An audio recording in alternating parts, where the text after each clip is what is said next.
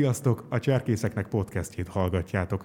Folytatjuk a lelki felkészülést az eukarisztikus kongresszusra. Ezúttal is itt van velem Benyha Anna. Sziasztok! Tóth Marci. Sziasztok! Én pedig Vég János vagyok. A decemberi podcastünknek a témája a találkozás, a találkozások. Ahogyan a kongresszus elmondata mondja, hogy találkozunk Jézussal, ez is egy feladat lehet számunkra, találkozni egymással, ez egy különösen is nehezített feladat most a covidos időkben, de találkozni önmagunkkal sem feltétlen egyszerű. Akivel pedig ma találkozunk, az Horváth Árpád atya, a Pesti Jézus Szíve Jezsuita templom igazgatója. Szia, köszöntünk a műsorban. Sziasztok! Árpi atya, te jezsuita szerzetes vagy, és a jezsuitákról tudjuk, hogy azért nem egyik napról a másikra szentelik őket pappá, hanem előtte sokat utaznak, tanulnak, és most pedig egy olyan templomnak vagy az igazgatója, ahol sok százan fordulnak meg minden héten. Talán sok cserkész is ismerős lehet erre felé. Melyek voltak azok a találkozások, amelyek az életedet meghatározták, ahogyan te jezsuita lettél, vagy amelyeket ma is megélsz, mint templomigazgató? Hát ugye a szerzetes életem elejéről a zarándokatot emelném ki. A jezsuita hagyományhoz tartozik, hogy így a képzésünk során még a szerzetesi életünk elején, tehát a noviciátusban elküldenek bennünket zarándoklatra, egy hónapra, és ezek a zarándoklatok, ezek ilyen hát ilyen teljes ráhagyatkozással történnek a jó Istenre, tehát mindenféle zseppénz és élelem nélkül megyünk, és így hát rá vagyunk kényszerülve arra, hogy, hogy így kérjünk az emberektől így mondják is nekünk, hogy hogy kell kérni, meg hogy kell kinézni, tehát ápoltnak kell kinézni, és mindig azt kell mondani, hogy nyilván köszönünk, dicsértessék a Jézus Krisztus, no már erre sokan ö, meglepődnek, és Isten nevében kérjük, hogy, ö, hát, hogy segítsenek nekünk, és szállást lehet kérni, illetve hát táplálékot is és hát valamilyen innivalót. És én ezt Itáliában végeztem ezt az utamat, mert ott tanultam, és elég jó megtanultam akkor már olaszul, Szardinia szigetén, és ugye nem ismertem a telepet, és nem ismertem senkit ott. És sohasem aludtam így a, a, így a csillagok alatt, hanem mindig kaptam szállást, és mindig segítettek rajtam. És ezek a találkozások azokkal a bizonyos konkrét emberekkel az utamon, én, nekem semmi kapcsolatom nem maradt ebből. Tehát aztán én hazajöttem, és én soha azóta nem voltam Szárdinia szigetén, imádkozgatok ezekért az emberekért, mert még most sok évvel utána is eszembe jutnak, de én nem találkoztam velük, és még a kapcsolat sincs meg, nem maradt meg velük, de ahogy nekem segítettek, és ahogy viszonyultak hozzám, abból azt tanultam meg, hogy én amikor emberekkel találkozom, akkor nem csak emberekkel találkozom, hanem a jó Istennel. És hogy, a felvezetőben mondtátok, hogy ugye találkozás Istennel, emberrel és saját magunkkal is, az a jó ebben így hívő emberként látva ezt a háromszöget, hogy egyik komponense sem versenyezik a másikkal, hanem a három az együtt történik jegyeseknek szoktam mondani, hogy amikor imádkoztok Istenhez, vagy ahogy viszonyultok Istenhez, a jó Isten az nem konkurál veletek. Tehát amikor egymást ölelitek, akkor akkor igazából Isten is ölel benneteket. Tehát ez nagyon nem zárja ki egymást. Most úgy vannak a találkozásaim, hogy nagyon sok ember keres, például most átvettem a katekumen csoportunkat, és ezek a fiatalok ugye keresik a, a helyüket az egyházban, illetve el akarnak mélyülni a hitükben, még senkit sem hívtuk, ezek mind így jelentkeztek innen a templomunkból, hogy ők szeretnének bérmálkozni, első áldozni, vagy pedig katolikusok lenni, és akkor így tartjuk velük a kapcsolatot, és ezzel az a szolgálat is jár, hogy mivel sok kérdésük van, és ilyen, ilyen hát újoncok, novíciusok a katolikus hitbe, ha lehet ezt mondani, ezért több kérdésük van, és nagyon sokat kell velük találkozni. Tehát így majdnem naponta van egy-két-három ilyen ember, mert hogy egyik nem érti, hogy mi van a misén, a másik, tehát ugye így, így fészkelődnek be a, a, az egyházunkba. És hát persze én nagyon örülök, meg, meg igazából talán nem túlzás azt mondani, hogy szeretem őket, meg hálás vagyok, mert ez egy csoda, hogy ezek a fiatalok így érdeklődve itt vannak, de azért ez munka is így papként. És mindig úgy igyekszek találkozni velük, meg hát másokkal is, hogy Hát ez a találkozás, ez, ez nem rólam szól, ez nem így kedvtelésből történik, hanem ez egy szolgálat. És az igazi szolgálat az ima. És uh, igazából én mindig arra figyelek, hogy amikor Remélem nem veszik ezt rossz néven tőlem. Persze fontosak ők is, de igazából én papként mindig arra figyelek, hogy Isten mit akar mondani az ő szavaik által számomra személyesen. Tehát attól válik imává a találkozás, hogy figyelek rád tisztelettel, örülök neked, neked, aki ott vagy előttem, de igazából Isten is itt van, és az ő üzenetére, az ő szavaira, az ő érintésére, közeledésére figyelek, hogy és ez hogy érkezik meg én hozzám. Tehát ott van megint így a bevezetődbe említett háromszög, vagy háromság, tehát hogy, hogy Isten, aki velem szemben van, akivel találkozom, akinek a szemében nézek, és hát én is ott vagyok nagyon benne. Tehát nincs olyan találkozás, amiben ne lenne jelen Isten? Hát tulajdonképpen nincsen, hiszen Istennek nem az a szokása, hogy így fogja magát, visszahúzódik, vagy megharagszik, vagy nem tudom és akkor úgy nem tud a valóságnak bizonyos szegmenséről. Isten mindenhol ott van, ő az, aki van. Tehát ez az első definíció ott van a, a Biblia első fejezeteiben, amit ő magáról mond. Tehát nem mások mondják róla, hanem mikor Mózes megkérdezi, mit mondja, ki vagy te, ki az, aki küld engem az Egyiptomban lévő izraelitákhoz, akkor mondja, hogy én vagyok az, aki vagyok, aki van. Tehát Isten mindenütt ott van.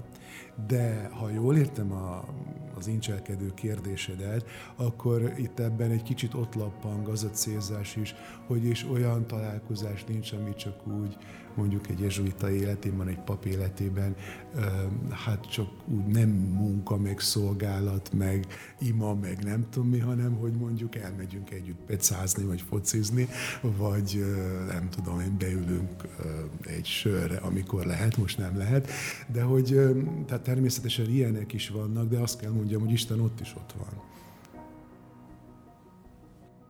Idén nagyon átalakultak a találkozásaink, nagyon sok minden átment az online térbe, és így valahogy mégsem ugyanolyan, mint élőben, de mit tesz egy találkozás szerinted találkozássá? Mitől jobb élőben találkozni, mint látni egymást egy videóhívásban, és ott jelen lenni? Van ez az egy részről és más részről. Tehát egy részről engem nagyon fárasztott ez az egész ilyen képernyő előtt ülés, és ugye eleve, hogy így újságíró is vagyok, meg rengeteg e-mailt, az életem nagy része a képernyők előtt volt, és én, tehát én nem szeretem még olvasni se képernyőn, pláne szép irodalmat, vagy ilyesmi. Én nem hiszek ebben, mert nekem az, az ilyen, ilyen, ilyen pipa, tehát el kell intézni dolgokat. Nekem ehhez kapcsolódik a képernyő, és azért a, az emberekkel való találkozás az azért nem, nem csak ilyen kipipálandó dolog, hanem, amint mondtam, ima és Isten is ott van. Igazából így technikailag most már azért ez annyira jól tud működni, rá kell készülni, meg ki kell dolgozni a tervet, nagyon jól tud működni az igazság de másrésztről. Próbáljuk meg pozitívan látni a dolgot, tehát az, ami most itt van, reményeink szerint, ez egy átmeneti állapot. És jó, hogyha úgy éljük meg, hogy ez az a bizonyos hét szűkös esztendő, vagy bőjtös esztendő, hogy alig várjuk, hogy valóban találkozzunk.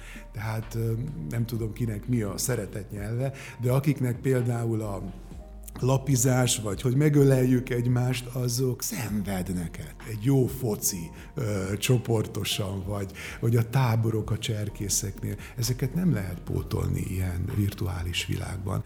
És én azt mondom, hogy úgy jó hozzáállni ehhez a dologhoz, hogy igen, ez most egy rendkívüli állapot, ne csináljunk úgy, mintha nem lenne kihívás, tehát, hogy vegyük tudomásul, ne játsszuk ki a szabályokat, a szabályokon, amit a szakemberek ajánlanak nekünk, találkozások, meg ilyen távolságtartás, betartása, meg szájmasz, meg ilyesmi, igyekezzünk betartani, és örüljünk annak, hogy ez egyszer el fog múlni. És az egyház életében ez biztos, hogy átmeneti állapot, mert ez ráébresztett arra bennünket, hogy az egyház az közösség, az találkozás, az ima is találkozás, az nem egy munka, nem egy ilyen kipipálandó dolog, nem csak a személyes ügyem, hanem az egyház az kommunió, a lényegét tekintve találkozás, közösség.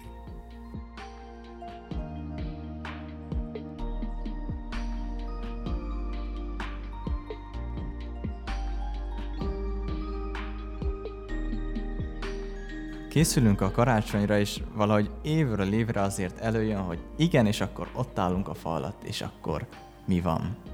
Az Úrnak az eljövetele, amire készülünk, az is egyfajta találkozás. Miért van az mégis, hogy pont a karácsonynak a csillogásába nem feltétlen a vele való személyes együttlét, ami, amit végeredményben elnyerünk ott a fa alatt, hanem úgy az a kongó üresség sokszor ott van az emberekben. Mi kell akkor, hogy létrejöjjön ez a találkozás? Ugye mi szeretjük azt mondani, és ez így helyén való is, hogy a kereszténységben a legnagyobb ünnep húsvét. Talán paradox módon hangzik ez, de hogy a húsvét a kezdet.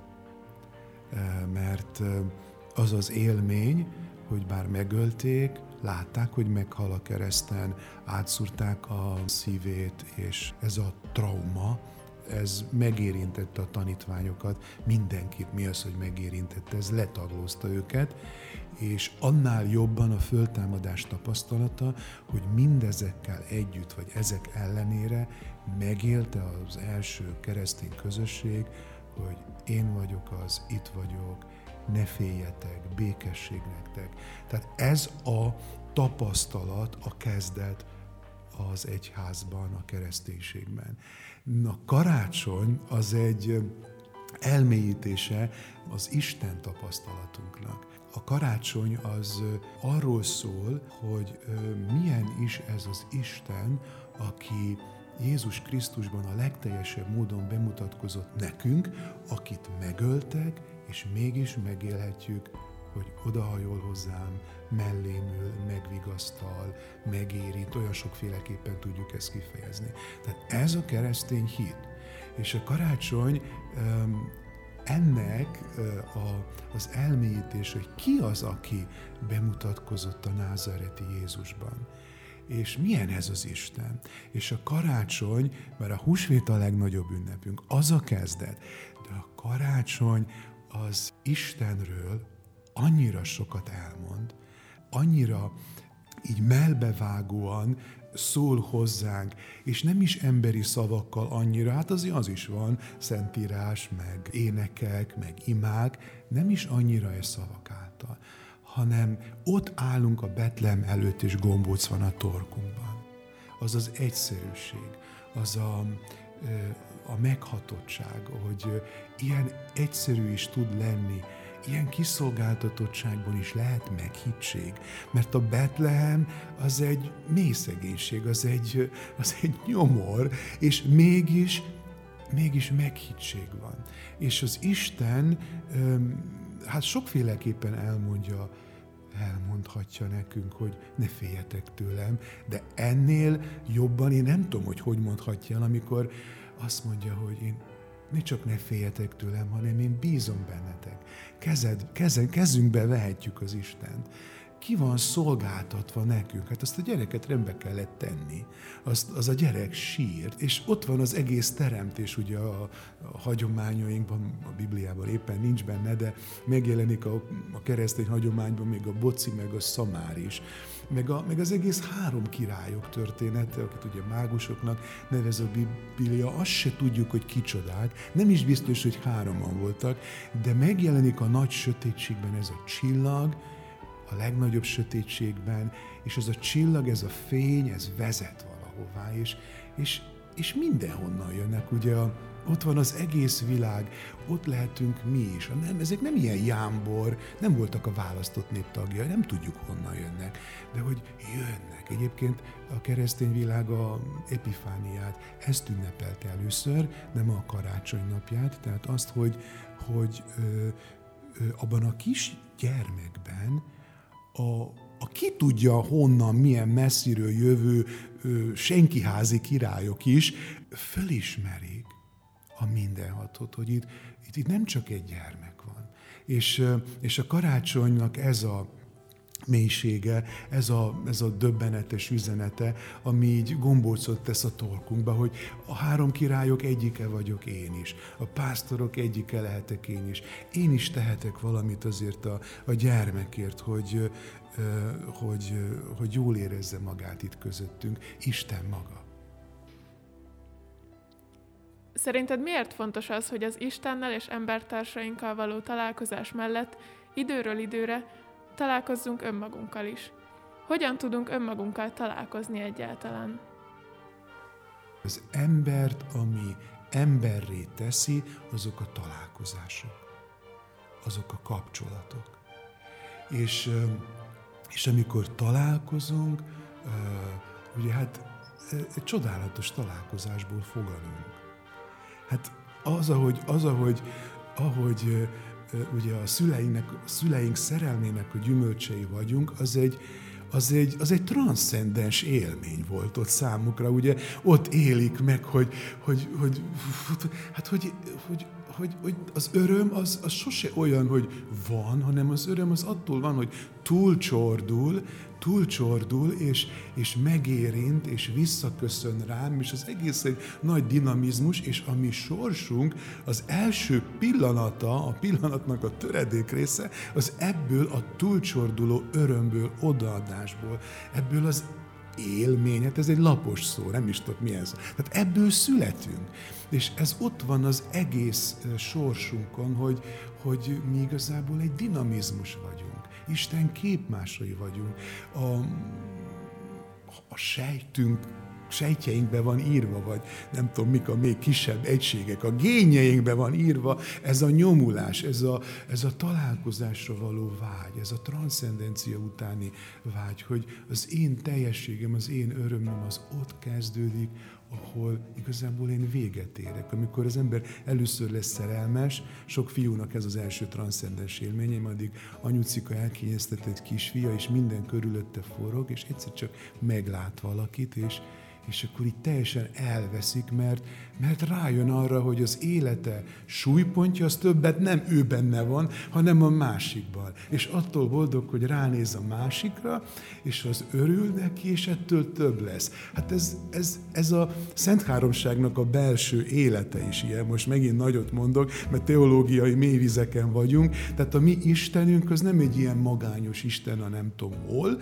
hanem az is egy dinamizmus, Atya, Fiú, Szentlélek, az is egy ilyen túlcsorduló dinamizmus, ami nyilván hát leképeződik a mi emberi sorsunkban is.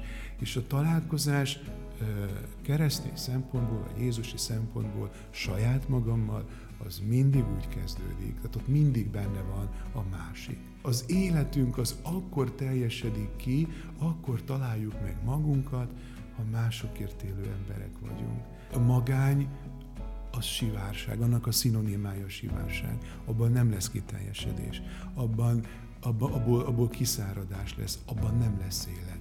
Ha magaddal akarsz találkozni, akkor, akkor találkozz azokkal, akikkel, akiket a jó Isten küld neked. A magaddal való találkozás az a, az a, a környezeteddel és az Istennel való találkozásban miért fontos az, hogy a találkozások legmélyebb szintje az mindig teljesen személyesen jöjjön létre.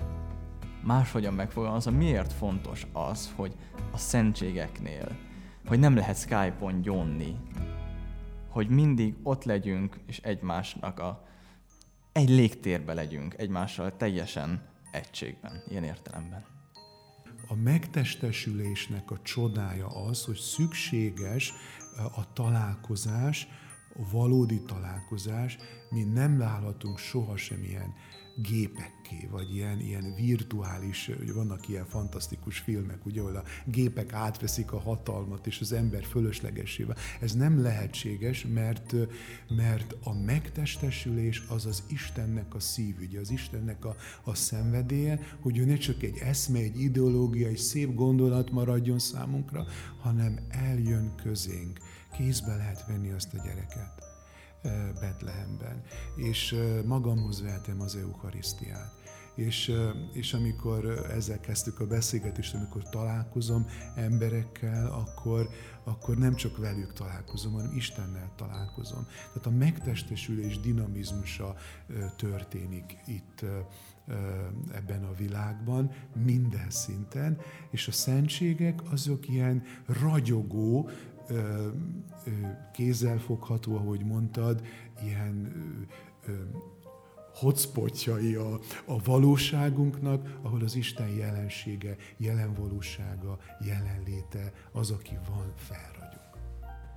Hogyan tudok erre figyelni, hogy az minél mindennaposabb legyen?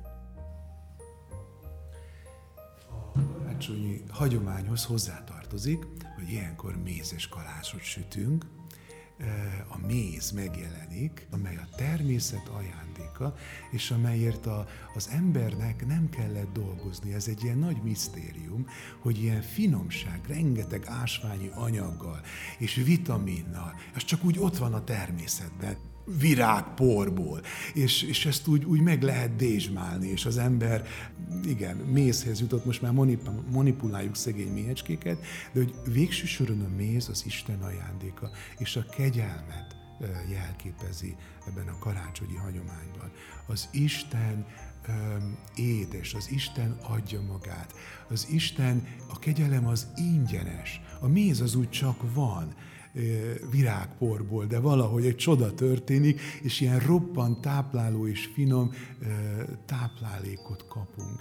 És a karácsonyhoz ezért tartozik hozzá, mert így működik a kegyelem. És azt szeretném mondani nektek, hogy figyeljetek az életnek ezekre az ingyenes édességeire ez a karácsonyi egyik szép üzenete. És akkor lesz személyes találkozás, és lesz mosoly, és lesz öröm, és jól fogjuk érezni magunkat, és mézes lesz az életünk, azaz kegyelemmel teli.